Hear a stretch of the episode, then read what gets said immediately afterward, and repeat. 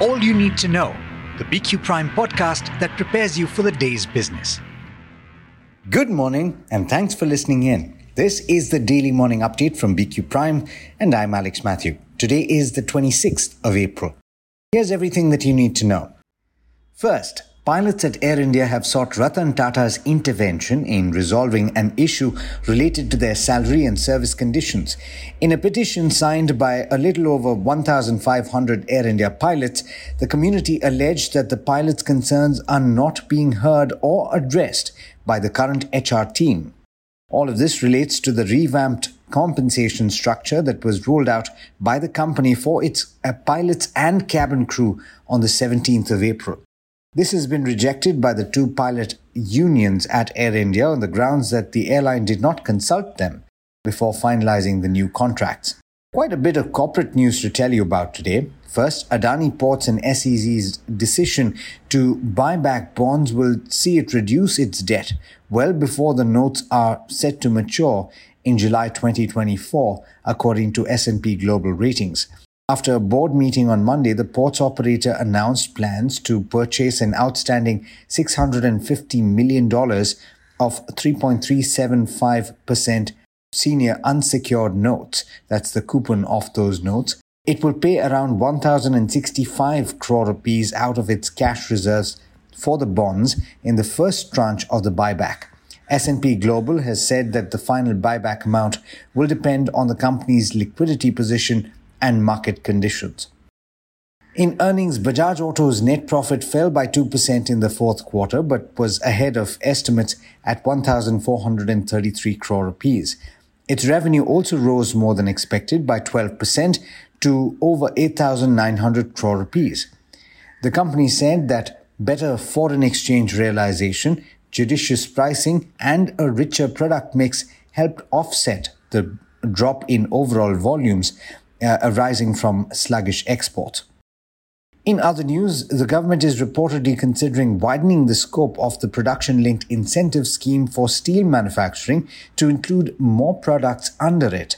Capital goods companies that manufacture machinery for the steel industry could be one of the segments that can be included within the ambit of the PLI scheme for steel, according to a source based report by the Economic Times.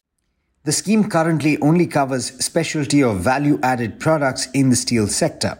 The report said that the Steel Ministry has asked industry representatives for their opinion on what they think should be included and sought their responses by the end of May.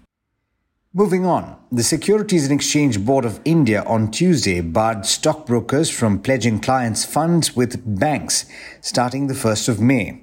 At present, stockbrokers and clearing members pledge clients' funds with banks, which in turn issue bank guarantees to clearing corporations for higher amounts. The regulator has also said that all existing bank guarantees created out of clients' funds should be wound down by the 30th of September this year. And finally, Ipca Labs has defended the deal it announced to acquire stake in Unichem Laboratories. It said that the deal offers more synergies than any other offer in the last five years. Besides, it also said that it would benefit from cost efficiencies as Unichem has multiple spare capacities.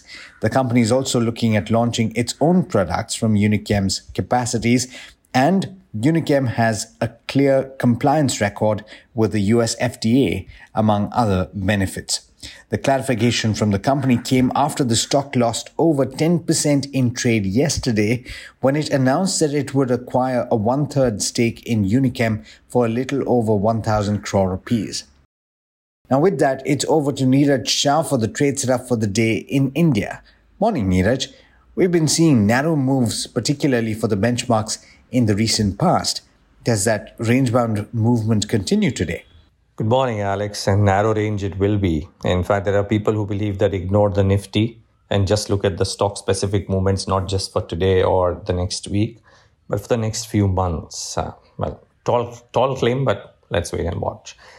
So um, the U.S. markets might actually have not a bad day today, right? Considering the fact that the uh, the tech earnings seem to be doing okay. So we, we might have that bit of solace, if you will.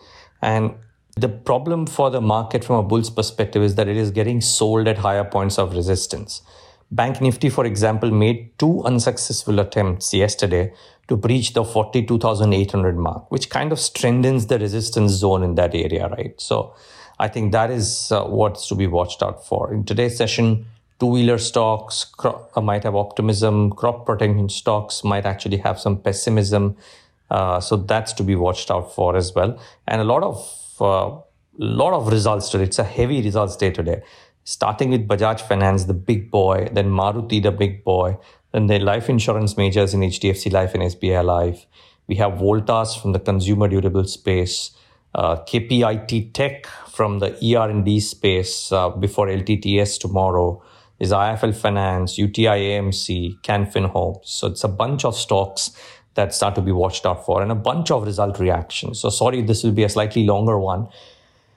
But I'll start off with uh, Rallis India. The numbers were a bit disappointing. In fact, quite disappointing, if you will. There's a net loss out there, uh, and higher raw material costs coupled with higher OPEX resulted in a negative EBITDA performance as well. The net loss was impacted by weak operating performance and higher interest costs, which was up about 300 percentage points. And, you know, if the El Nino impact is felt, then FY24 might also be a difficult year. Now, viewers would remember that yesterday, because of weak earnings of Adama, which is a global pro- crop protection major, uh, UPL was under a bit of stress too. Now we have an agri-related company, Rallis, coming out with numbers which are not the greatest either. So you might actually have some of these crop protection agri-related names be under a bit of pressure today. So watch out for that one.